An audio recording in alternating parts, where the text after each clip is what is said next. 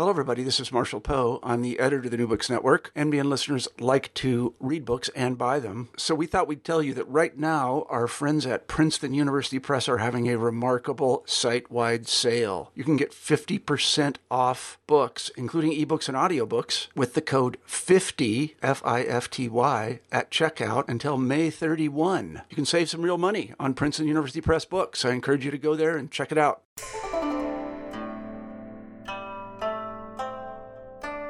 Hello, everybody, and welcome back to New Books in East Asian Studies, a podcast channel on the New Books Network. I'm Ed Pulford, one of the hosts of the channel, coming to you as before from Sapporo in Japan.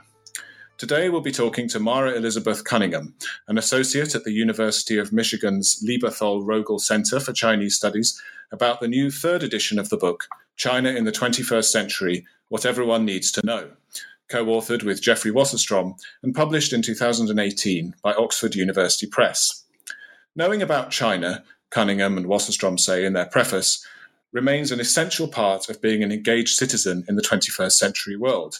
End quote. And this is a difficult statement to disagree with. Yet, as the authors also acknowledge, seeking to explain what everyone needs to know about China is a daunting proposition. All the more so, we might suggest, at what many recognize is a bigly unpredictable juncture of world's history.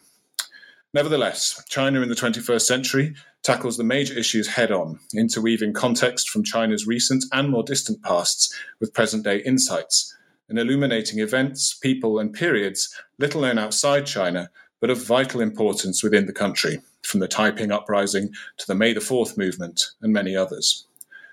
Reciprocally, the book also expertly punctures many of our preconceived ideas about China's past and present, which, if you can imagine such a thing, seem to have become distorted in Western public discourse, from the Cultural Revolution to Tiananmen Square and contemporary Chinese nationalism. With subtle good humour and a penchant for pithy phrasing, Cunningham and Wasserstrom also tackle the big fun questions head on to show us how today's China operates, from questions about Confucianism's compatibility with capitalism whether the Communist Party is just another dynasty, and the much beloved Is China likely to become a democracy, to name just a few. Such questions would have many commentators and academics either fleeing for the hills or deconstructing the terms of discussion so far as to offer an entirely unintelligible answer. But readers who have wondered about such things will find well informed and, most importantly, eminently digestible responses to these and many other questions in this book. Please tell me more, you're probably thinking. And so it's with great pleasure that I say, Mara Elizabeth Cunningham, welcome to the show.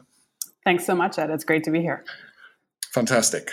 Now, Mara, I wonder if you could just begin the interview by telling us a bit about yourself, your background, and how you became interested in China in general, and, and also specifically in the things that you're specifically interested in.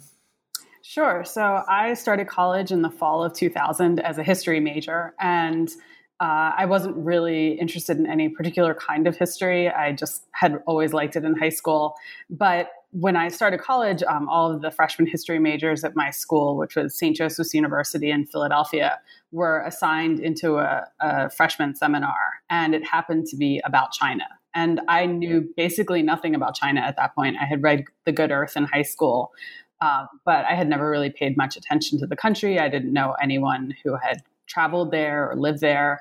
And that that semester I felt like everything I read was a revelation and it got me really excited about learning more. And so I took another class and another class and another class. This was also, as I said, it was the early 2000s. And so China was all of a sudden really in the news. It was a rising power and increasingly important on the global stage. And so it just seemed like a very natural time, I think, to get into the study of China because all of a sudden people weren't looking at me strangely when I said I was interested in China or studying Chinese. They said, "Oh, that that's probably really good. You know, we're going to need people who speak Chinese," or, or, or they said, "You'll be able to make a lot of money if you go into business." Uh, but that wasn't the path that I chose. So after I graduated from college, I moved to Beijing and started studying Chinese. Well, I had studied Chinese in college, but I, I really started studying it uh, intensively while living there for six months. And uh, along the way, I decided to do a master's degree in East Asian studies. I went to Yale for that and then moved back to China to go to the Hopkins Nanjing Center, uh, the program there, and then um, decided to go ahead and do a PhD in Chinese history. But before I started the PhD, I had already sort of figured out that teaching and a tenure track classroom based life wasn't really going to be for me. Um, I enjoyed teaching, but I didn't think it was the best thing that I did. I thought I was a much better researcher and writer.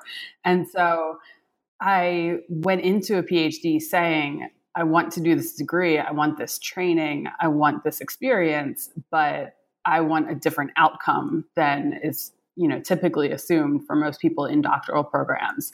And i was fortunate enough to get accepted to a department at the university of california irvine that has something of a track record of producing history phds who go on to do other things off the tenure track.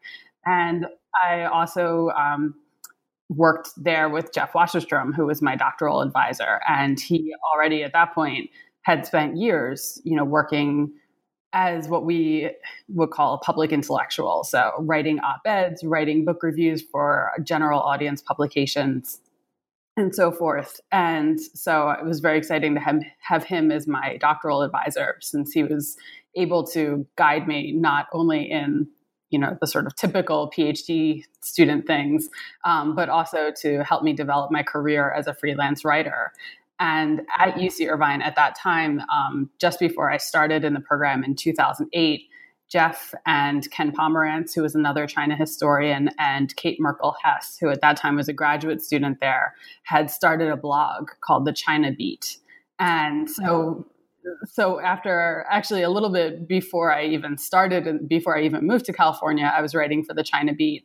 But after I got there, I really got involved in writing for it and then editing it after Kate um, graduated and moved on to Penn State. And so I, throughout my years in graduate school, was sort of working on this dual track program where I was learning about China in a very traditional academic sense, but also learning how to be a writer, learning how to speak to broad audiences and talk about China in ways that would be accessible to, you know, pretty much anyone. And those two things, I think, really come together in China in the 21st century, what everyone needs to know, because this is a book that is supposed to be, you know, very much, um, dr- it very much draws on academic training and deep scholarship. You know, we are, if you look at the end of the book, we are drawing on um, lots and lots and lots of different people's work, but we're sort of bringing it together in a way that is meant to be accessible to um, college students, people going on study abroad programs who want to learn a little bit about China before they go to the country. Uh, pretty much anyone who reads about China in the morning newspaper and thinks this sounds this all sounds very interesting and important, but I don't really know the background, so I want to know more. And we hope that those readers find the book useful. Absolutely, yeah. No, that that really comes through. Um, and I guess actually, uh, this question about writing uh, for a general readership and its relationship to uh, academic uh, research and and, and writing uh, within the sort of academic frame was something I wanted to ask about. Um, do you see those as uh, spheres that are inevitably kind of or, or, or should always be interlinked, or is there a separate space that is academia and then a sep- another space that is it is the, the public engagement side or i mean do, do you uh, yeah do you understand those things as as uh, distinct worlds that need to be brought together or are they actually really part of the same world on a spectrum? I think that can be actually a very personal question for different academics because there are some people who really enjoy the sort of more public engagement side of the work and many people who would far prefer to stay writing academic articles, what we would call, you know, academic monographs, um, staying in that sphere. And so, it, as you said, it, it is sort of a spectrum. And maybe I fall far more on the public engagement side than other people. And then there are plenty of academics who are all the way at the opposite end of me at the academic end of the spectrum and then there are people there are people in the middle who you know really have um, the ability to do good work in both spheres. And, uh, you know, because of the way my career has evolved, I haven't spent as much time working on things like academic publications. So, for example, I haven't revised my dissertation. I haven't turned any part of that into articles or book chapters or things like that. And that's largely just more sort of structural constraints that I don't necessarily have the time or the resources to do that um, because I'm not in an academic institution. So I don't have a research fund. I don't have book leave or you know sabbatical or anything. Uh, so it's much more feasible for me to work on shorter projects and do this sort of writing for public audiences. Right. No, well, I think uh, given the sort of hotness of the topic of uh, precariousness of academic uh, work and and and the, uh, the, the spectrum itself of uh, being secure in, in an academic position, I think that's a, a status that many uh, listeners will recognise. Um, perhaps we can move on just to talk specifically about the China in the 21st Century book uh, project and, and how it was that you became uh, involved in it. Um, if I understand right, uh, Jeff Wasserstrom had written the first edition of the book uh, solo, more or less. Uh, is that correct? That's correct. That was published in 2010. Right. And so uh, I guess in terms of, um, you, you, know, it's quite an intriguing project from that point of view, uh, in that, you know, a co author, uh, yourself comes on board later. Um, and so, how did that work in terms of apportioning duties and and, and dividing up the writing and revising? And uh, I guess I'm also curious to know what kind of revisions were necessary, uh, say between the second and the third uh, editions. Uh, I mean, we'll get onto the sort of detail of uh, especially this uh, future chapter that comes at the end of the book later. Um, but was it was it the case that there were revisions required all the way through? Um, and, and and yes, uh, as I say, uh, to learn something of the collaborative process would also be really interesting.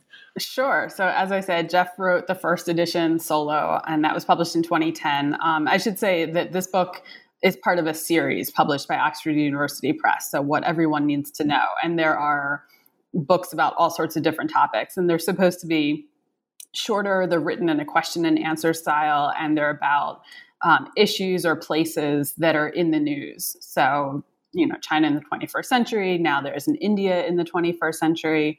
Um, but there are plenty of other titles as well. So this this fits into a series. We didn't pick the format or um, the subtitle or things like that so after Jeff wrote the first edition, um, it sold really well, which of course the press, I'm sure, was hoping for.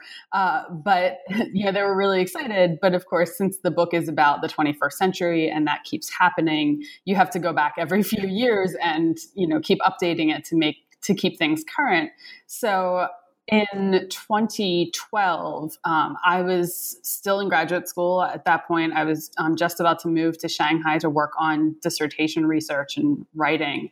And Jeff and I had been doing some co writing together of short commentaries and um, an article in, an, in a journal and so forth. And he came to me and said, Oxford University Press wants to do a second edition of the China book. Um, and I was wondering if you'd like to come on board as a contributing author. So that was sort of a sort of arrangement where the press um, paid me a flat fee up front and I worked on the book and got a credit on the title page. And, you know, at that point it was it was just sort of I, I went through and I marked all the places where I said, you know, this needs to be updated, this needs to be revised. And Jeff and I kind of traded the the drafts back and forth until we had a final version that both of us were satisfied with. And you know you asked about workflow and i think that's that's about the sum of it is just a, a lot of emails going back and forth and keeping track of of which stage we're at. And I mean, there are certain things that are our individual strengths, and so we say, "I'll take the lead on." Um, so, for example, in the in the third edition, we added a question about we added a couple of questions about women's history and feminism in China, which are things that I've read a lot about and written a lot about and done research on. So I wrote the majority those questions, and then Jeff edited my text, um, and then vice versa you know he would take the lead on on other issues and then i would edit. But uh, i think at this point you know i've been looking over the the manuscript so many times in the editing process and then doing proofs and so forth. Um, and i really i can't tell you for the most part who wrote which sentence just because which is a good thing. I mean that's that's sort of the the ideal for a co-writing situation um, but yeah, we have we have fairly similar voices. We each have our own individual writing or grammatical quirks that um, then we'll point out to each other and say, you know, he'll, he'll point out how many semicolons I used or things like that. Um, and so we sort of can polish those edges once we recognize them. So we did the second edition. As I said, that was, we worked on it in 2012. We turned in the manuscript just after the 18th Party Congress when Xi Jinping became the, the leader of China. And um, because of that, because of the timing, we weren't really able to say much of anything about Xi Jinping. We just sort of said he's now he's now the leader, and we don't know what this means. So uh, again, the book it sold very well. Um, I'm happy to say, mostly because I, I, should note it's been used by a lot of study abroad programs and a lot of college courses, and those have been really important audiences for us, which is fantastic. Um, that's that's perfect. So in uh, 2016, the editor came back to us again and said, okay, you know, I, I have good news, which is the book is continuing to sell well. But I also have bad news, which is it looks like things in China have changed quite a lot since you last updated it. And so he said, I think we need a new edition just based on newspaper stories I'm reading and so forth. And so this time um, I said, you know, I, I think it's more appropriate for me to be a co-author of the book because you know at this point I've done a lot of just as much work on it as Jeff has, and so that was um, very you know just something to something to work out. Um, and so we started working on revisions in the summer of 2016, which was a little bit difficult, um, only because I was moving from New York to Michigan at the time. So I was sort of working on this in between you know, packing and moving and dealing with mortgage, mortgage details and so forth. Um, but at first, the revisions were going really well, so they were they were significant. Um, one of the things that you know, when you say that you have a third edition of the book, especially for academics, what that usually means is like you wrote you wrote a new introduction and you updated some of the statistics, or maybe you added an epilogue saying, "Oh, this has this important relevant event has happened since I last published this book, so I'm going to talk about that in a few pages." Um, but as we all know from college, you know, a lot of times one edition doesn't necessarily look very different from the from the next, which is why students say, "Why do I have to buy the new edition when it's so much so much more expensive than the previous one, but it's basically the same?" That's not the case for this book. Um, we really took the second edition, we ripped it apart, and then pieced it back together adding in new material in many places, revising very, I mean, we wound up writing two complete drafts of this manuscript um, front to back. So every yeah, every single paragraph in the book has been revised to some extent. Um, sometimes just you know changing up the sentences, you know, the sentence structure, the grammar, or again, sort of polishing those edges because when you have three editions, like it's it starts to become a Frankenstein's monster of a work where you just you you can start to see the gaps and you see the places where it was stitched together, and so we really had to um, go through it pretty thoroughly to make sure that those um, joins weren't so noticeable. But also, just a lot has changed in China over the past five years. And, and a lot has changed in the United States. And so, as you said, we have an entire chapter on US China relations. And so we had to make a lot of changes, changes to that. Yeah, well, that comes through pretty clearly. I mean, I should say that certainly from a reader's point of view, the the, the joins or, or the uh, the authorial voices, you're absolutely right. There's no uh, sense that there are two people really, which is of course uh, a very good thing because there's absolutely no discontinuity between um, bits written by one of you or the other. And, and, if you can't even work work it out yourself, then that's a, that's a mark of how well you've done uh, in smoothing things over. Um, but it also really comes through. Um, I mean, as we move on to talk about the sort of uh, the nitty gritty of the book a bit more, um, it does really come through that, that the whole thing has been uh, yeah very thoroughly ripped apart and, and reconstituted, as you say, because um, although uh, the trajectory of the book moves in a relatively um, direct uh, historical and chronological direction, actually woven throughout are all kinds of really useful contextual notes and, and, and observations of very, very contemporary stuff, uh, even when referring to um, quite distant history. Um, so it really uh, has paid off, I think, that, uh, that, that thorough uh, reworking of everything. Um, so I guess uh, if we start uh, in sort of part one, the, the whole book is divided into two parts, um, right, which is uh, one dealing largely with uh, with history and one dealing largely with the present and the future. Although, as I say, these are kind of uh, uh quite skillfully uh, inter- interwoven all the way through.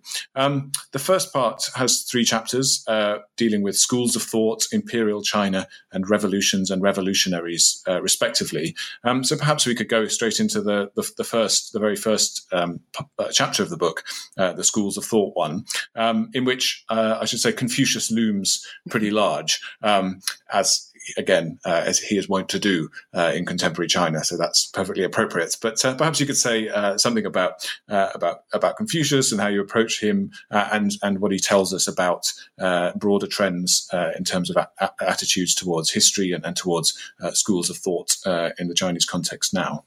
Sure. So, of course, um, the title of the book is China in the 21st Century. So, I think people might open it up expecting us to just start in 2000. But there's a lot about China that you have to understand about Chinese history and philosophy and literature and things like that before you can really begin to contextualize current day events. And so that's what the first half of the book does. Um, it tries to give the reader that background knowledge as quickly and efficiently, but also thoroughly as possible when you're working at the pace that we are. Um, I should note for people who haven't seen the book, it's it's only 150 some pages long. Um, of of the text, or just under just over that, I guess. Uh, so we're dealing with a yeah, we're dealing with a lot of information very quickly, but we want to give the reader the background knowledge that they need to then understand what we're talking about in the current day. And with China, there's no more fundamental background knowledge than Confucius. So we start out, the, you know, the very first question of the book is who is Confucius? And so we explain a little bit about his history, his philosophy, the people who wrote against him or wrote alongside him.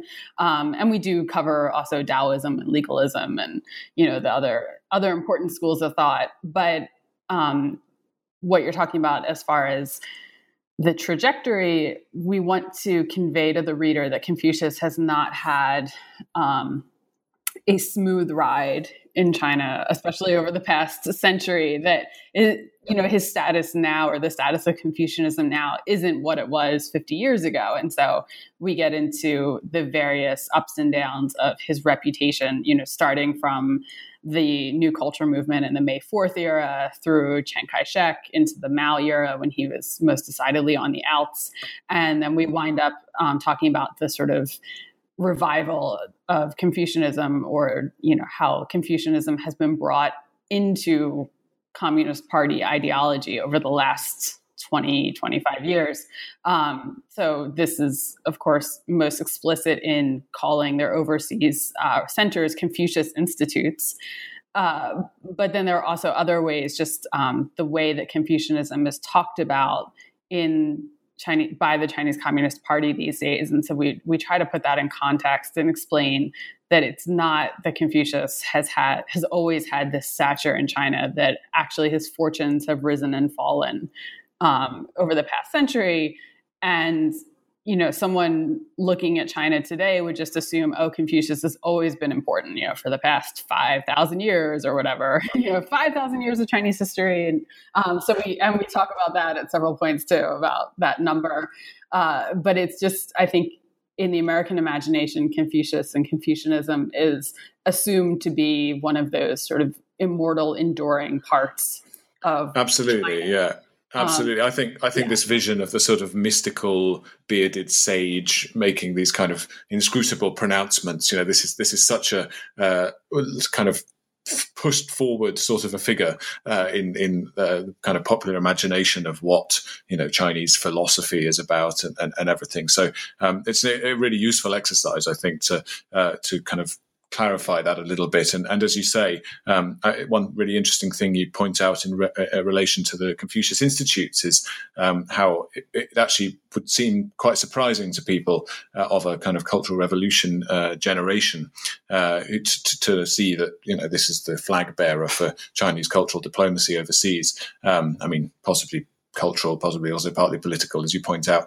Um, right. But uh, the, uh, the, the, that generation would, you know, there's a certain amount of cognitive dissonance potentially there, uh, given that they grew up at a time when he was being lambasted left, right, and centre.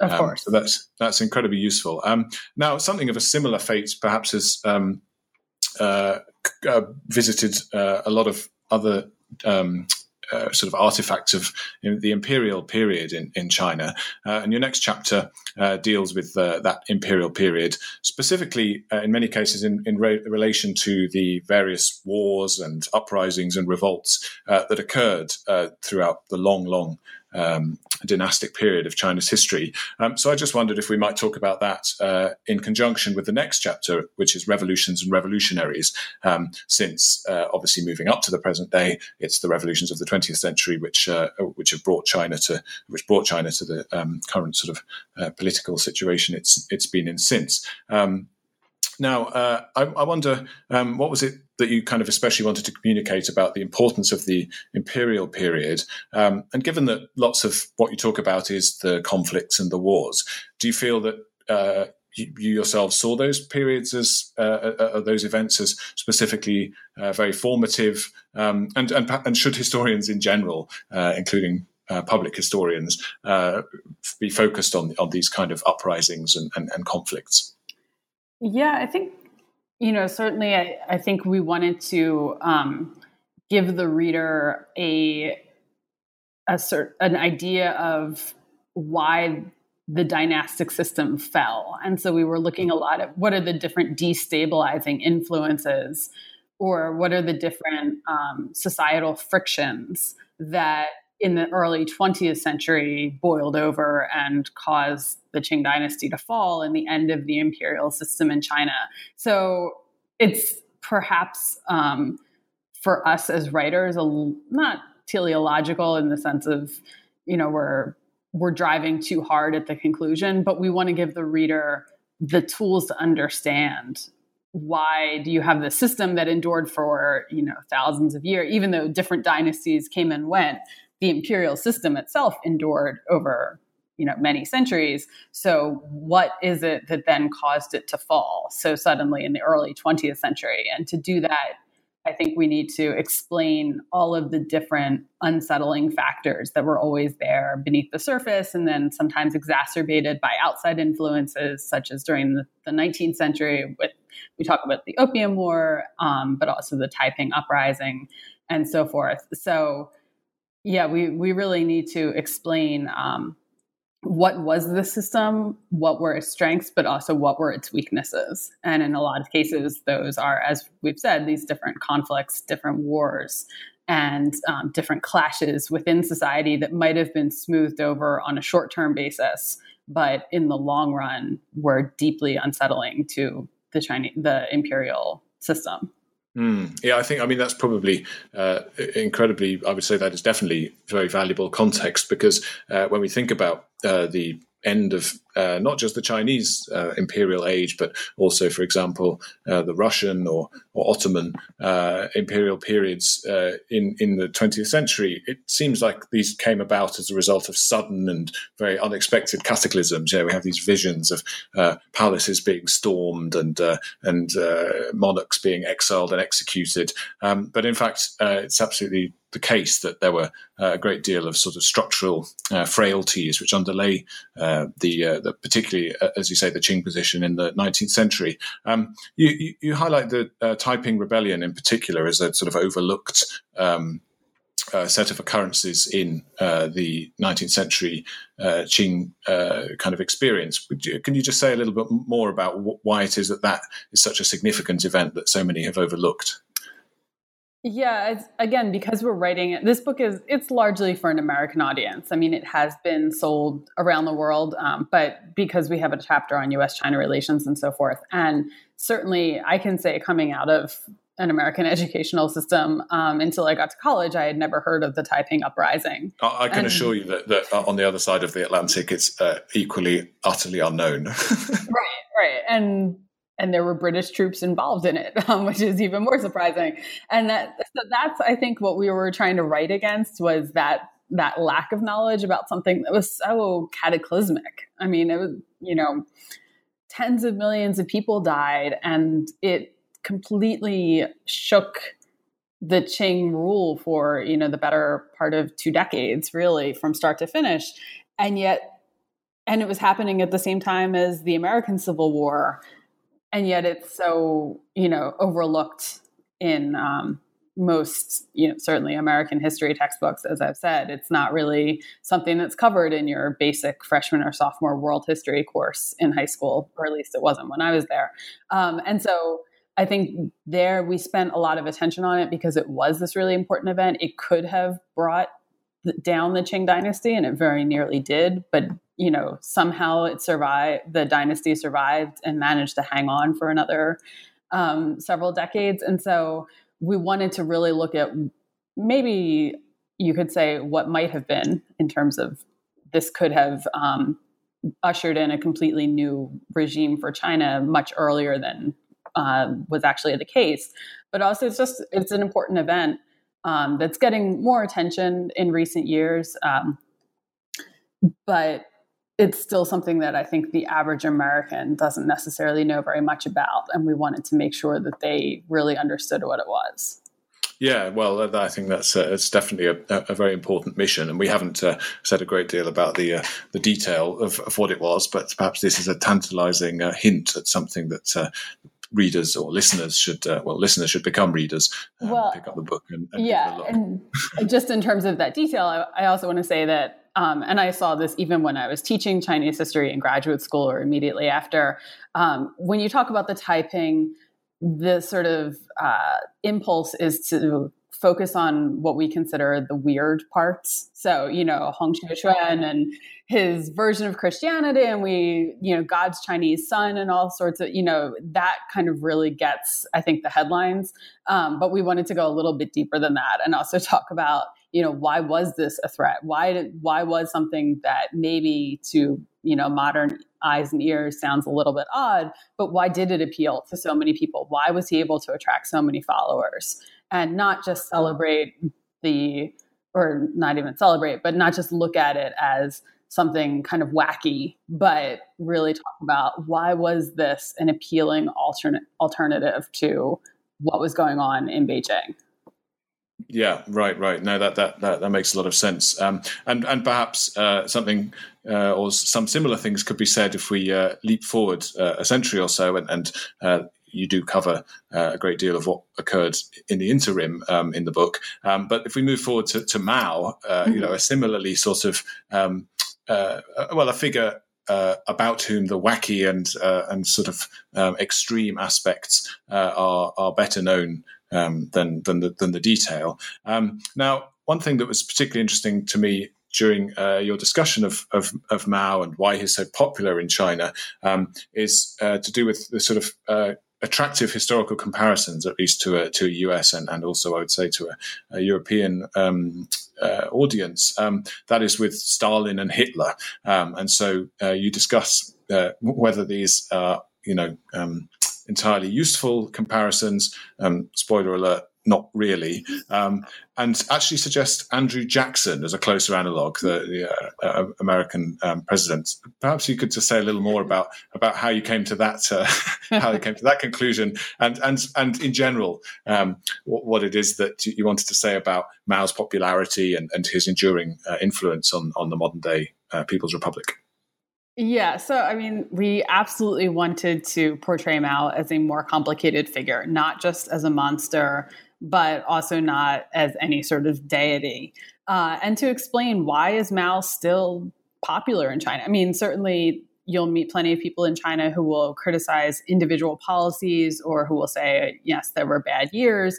Um, but of course, he's on the money. He's his portrait is hanging in Tiananmen Square. He's someone who you really can't attack in the eyes of the Chinese Communist Party, um, even with their their judgment that he was 70% right and 30% wrong.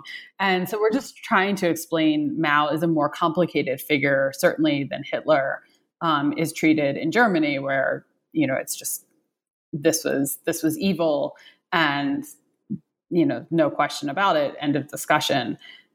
So when we came upon Andrew Jackson as um, the parallel, and I should say, I think that's in the first edition of the book. So I think Jeff came up with that one of his own. I don't want to claim credit. for uh, something that was his work originally. Um, but you know, in American history, Andrew Jackson is is also a complicated figure. Uh, although I think in recent years, more attention has been focused on the sort of um, the horrors of his time as president and certainly the treatment of American Indians. But at the same time, you know, his face is still on our twenty dollar bill for the moment. Um, there's a chance that might be changed, although perhaps not.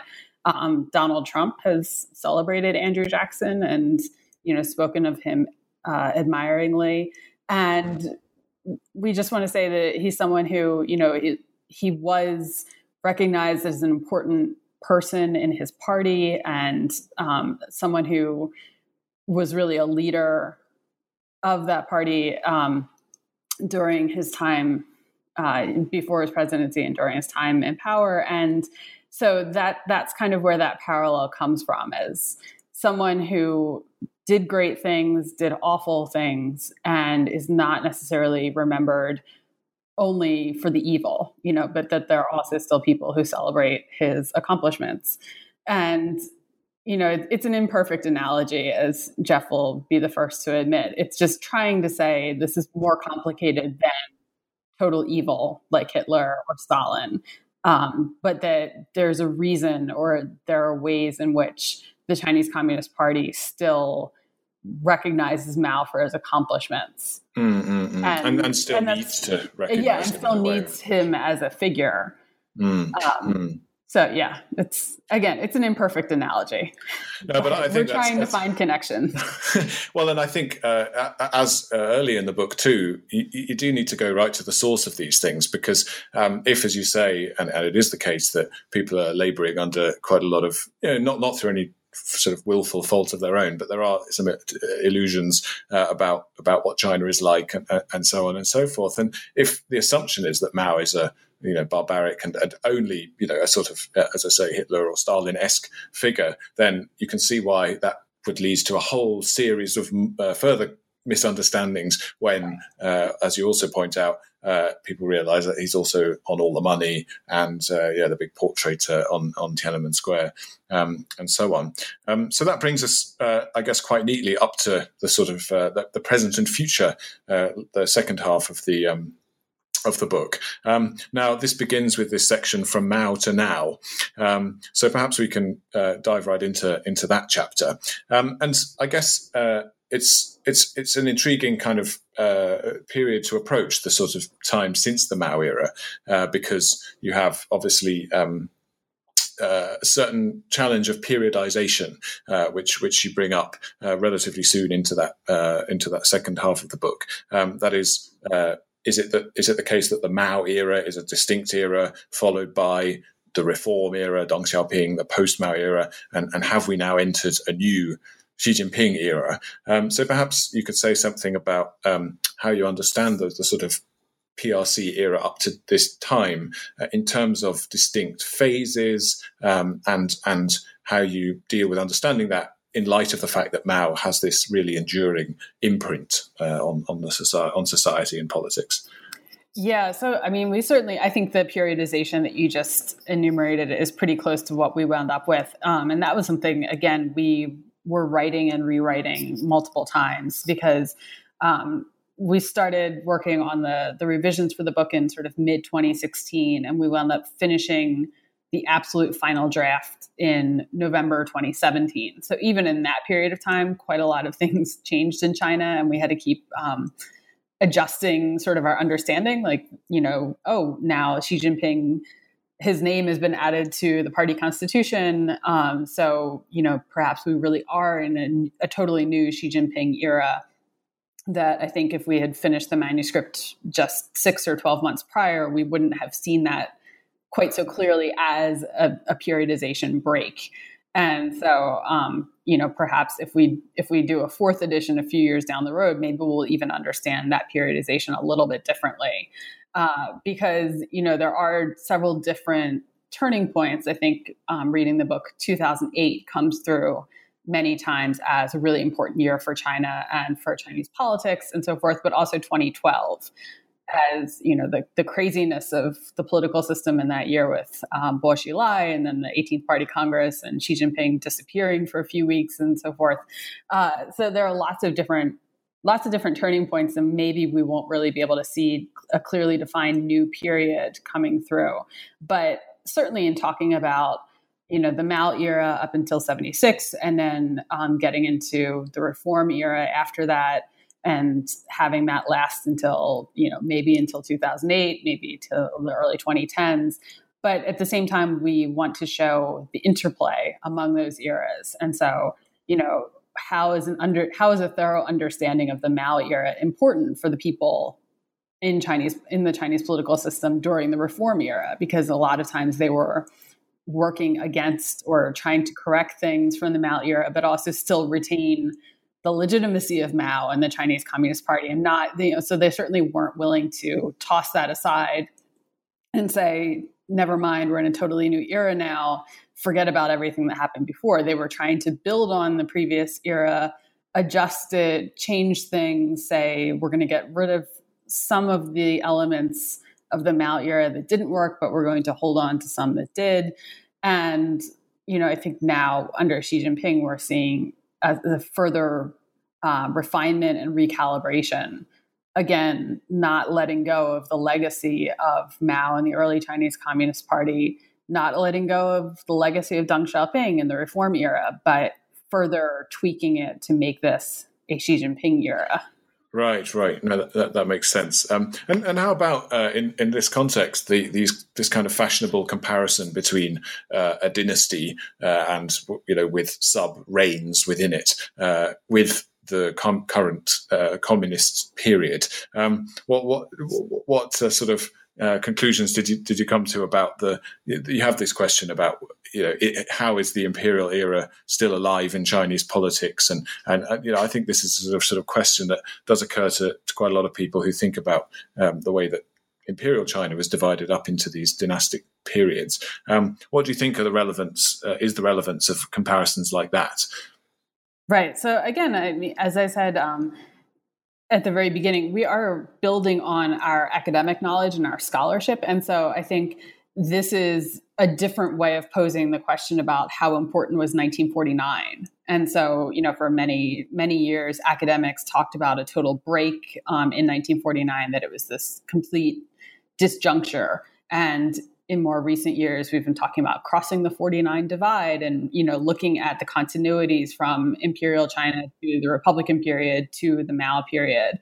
And so this is just a, a different way of phrasing that and saying um, you know yes 1949 certainly and 1976 are fundamental turning points in chinese history and we need to understand the discontinuities, but we also shouldn't overlook the continuities and talk about the ways in which certain things did endure from one regime to the other. At the same time, you know, in the question about um, is the Chinese Communist Party a new dynasty, we talk about the ways in which that comparison doesn't hold up. You know, it's, it's certainly not the same as North Korea, where you have one family um, reigning for three generations. You know, in China, like there are there are absolutely leading families within the Chinese Communist Party, but just being born into one of them isn't necessarily guaranteed that you're then going to rise to a position of power. Um, and so, so we're just trying to point out, you know, the ways in which these comparisons do or don't hold up, or how an American reader who's coming to the book without much knowledge of China um, the different ways that they should think about this. That yes, there are some continuities that cross the different periods and the different political regimes, but there are also things that don't hold up even within the same regime. So even under the Chinese Communist Party, you have these distinct periods of Mao, Deng, and other reformers, and now Xi Jinping and other hardliners. Um, and so I think that's the kind of thing that certainly when I'm talking to American audiences, they often don't. I mean, they know that China has changed a lot, especially over the past 20 or 30 years, but they don't necessarily understand that even within the Chinese Communist Party, things change from time. Right, right. No, that, that that's super helpful, and and actually uh, all the more relevant because, as you also point out, the Communist Party themselves are wrestling with these questions of continuities and discontinuities, and uh, negotiating how to dredge up things that they consider useful from uh, the distant and more recent past, uh, but also portray themselves as doing something new because obviously a lot of what was going on before had a lot of problems with it. So um, it's actually kind of a, an interesting sort of meta project, if you like, of, uh, of, of negotiating some of those same uh, kind of struggles that the um, that the party itself is engaged in. Um, and then finally, if we uh, move on to chapters five and six, uh, the, the, the, last two chapters of the book. Um, these concern US China misunderstandings and the future, uh, which uh, are pretty closely interlinked um, themes, the, uh, the, way I see it. And so um, perhaps you could uh, suggest, uh, or at least uh, summarize what some of these misunderstandings uh, are as, as, you and uh, Jeff saw them, um, and how those sort of misunderstandings may play out into the future, um, whether they'll be resolved and, and what impacts will, what, what factors will impact um, China's directions and the amelioration or otherwise of some of these uh, gaps in, in, in communication and understanding. So, in the chapter on US China misunderstandings, I think the fundamental message that we try to get across is that China is far more diverse than any Americans tend to realize, and diverse in many different ways. So, we talk about ethnic diversity, um, we talk about age divides you know the the aging of the population and the differences the different generation gaps so someone who grew up under mao versus someone who grew up under deng and under xi you know the different perspectives that they might have on politics and on the world from growing up in that sort of environment um, and we talk about the, the sort of fundamentally different approaches toward media that people have in the in the United States versus China. Um, the influence of state media versus commercial media, um, both within in, in China, you know, today because there is now more of a combination of state media, commercial media, and then all the stuff that happens on the internet, um, sort of outside the the media landscape, but very much overseen by the state. Uh, and also the the different media landscapes in the United States and how you have many competing opinions, um, all vying for space, often in the same newspaper or on the same television uh, network. And so we're just trying to uh, emphasize how much more complicated China is than uh, most people realize. You know, if, if all they see is Beijing and China, you know, for, so for people who go to China, but all they ever see is Beijing and Shanghai. Uh, you know, it's it's certainly a far more complicated country, and you really need to get out into the the far west or the countryside um, to understand the the many different sort of spheres within China, uh, but also the the differences across the United States, and which again, um, if we were to rewrite this book in another couple of years, I think there would be even more divides to talk about, both in China and the United States. Quite possibly. I, I just wonder, in relation to that um, uh, diversity of China that isn't necessarily seen uh, particularly clearly on the outside, how much of that do you think has to do with the fact that uh, Beijing itself uh, works quite hard to project uh, an image of, of unity and oneness? I think that's a large part of it. That you know when when the Chinese Communist Party talks about 5,000 years of Chinese history, you know, they're obviously um, glossing over many, many changes that just a few decades ago they would have celebrated. You know, in the 1950s and 60s, it was all about the new China and the the break with the past and so forth. So yes, I think that's part of it. It's also the way Beijing has set up the foreign correspondence in China so that, you know, American news organizations in general only get so many um, journalist visas. And of course, if you only have a limited number of journalists in the country, it makes the most sense to put them in Beijing. And I do think, you know, now more than ever before, foreign journalists are getting out into China and they're really exploring the country and they're they are filing stories for readers back here that emphasize the diversity of China. But that's a relatively recent change. That's only in the past 10, 10 to 15 years um, until then, you know, even when I do research into the 1980s or 1990s and I'm looking at old copies of newspapers, you know, the vast majority of stories were filed from Beijing just because the, the journalists had less ability to travel throughout the country. Um, and so I think that I see that change in journalism in journalistic coverage of China because I'm very deeply embedded in this field. But for someone who's just sort of casually reading a newspaper or watching TV or listening to the radio, they're not necessarily thinking in the same way about the these changes in coverage and the greater mobility of journalists. And so I think the I, I do think that that emphasis as the country's diversity is coming through a little bit more. But we want to call attention to it and have people really focus on the diversity so that when they listen to a report on NPR or read something in the New York Times, they understand where it's coming from. Mm, mm, mm. No, that that that uh, that makes a lot of sense. Um, and then moving on to the future, and and obviously uh, the changing journalistic landscape within China uh, for foreign correspondents could could could play a part in this. Um, what how did you see things uh, moving forward, and and what particular challenges uh, would face China and and would face uh, the United States uh, in its kind of um, perception of China and vice versa. Yeah. So the chapter on the future, um, first of all, is just hard for two historians to write, um, but it also that turned out to be a really horrible chapter to work on, to be quite frank, um, because we started we actually started working on the revisions to that chapter. I think like the first week of November in 2016. And so we were writing all these revisions on the assumption that Hillary Clinton was going to win the American presidential election.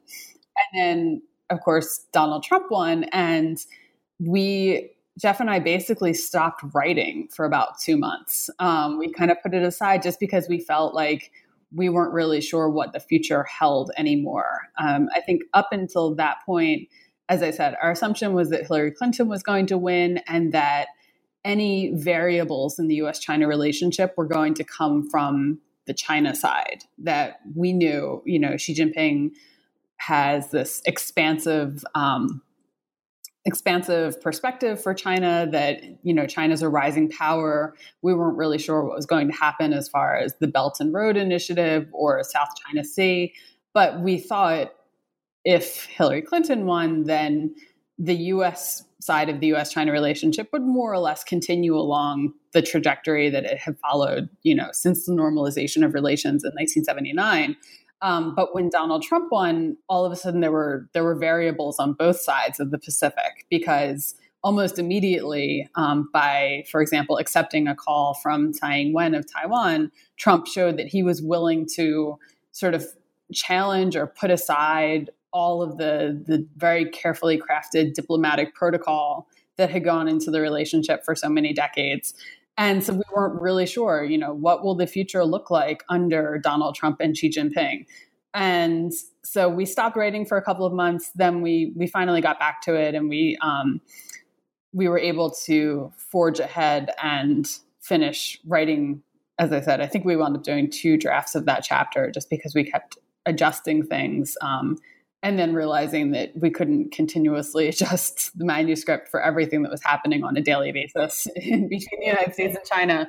Um, so we do. I mean, we don't we don't try to predict anything too granular. We're talking about broad trends and uh, so forth, but we do try to give a sense of um, where do we see things going? You know, what are the challenges that China is going to face in terms of, for example, natural resources, in terms of an aging population, um, economic slowdown. So we talk about things like that. Uh, what do we see the Chinese Communist Party doing to try to head off some of those challenges and, um, you know, prevent any challenge, any um, anything that would undermine its position as the head of the country?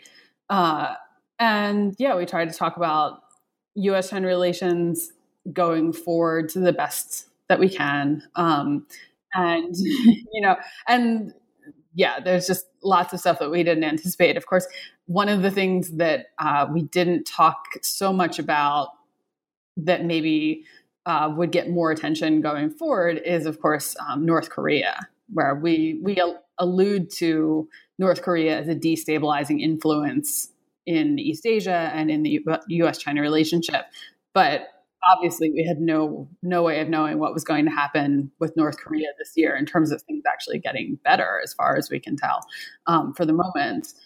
Yeah, uh, well, I, I, think you could be forgiven for that, uh, to be honest, because we really didn't see it coming. that's perfectly, perfectly excusable. And actually, I should say that um, uh, conversely, uh, you do actually predict uh, the abolition of term limits earlier in the book, uh, without you know, that having not happened uh, when when the book uh, was when you would have finished writing it. So yeah, that actually that was um, so all throughout the sort of um, finishing process. So you know, getting it copy edited and page proofs and stuff like that. I was convinced that something was going to happen that would require us to rewrite, or that something was going to happen immediately after we you know signed off on the manuscript and I was really sure that the what we would have would be um, Jiang Zemin dying.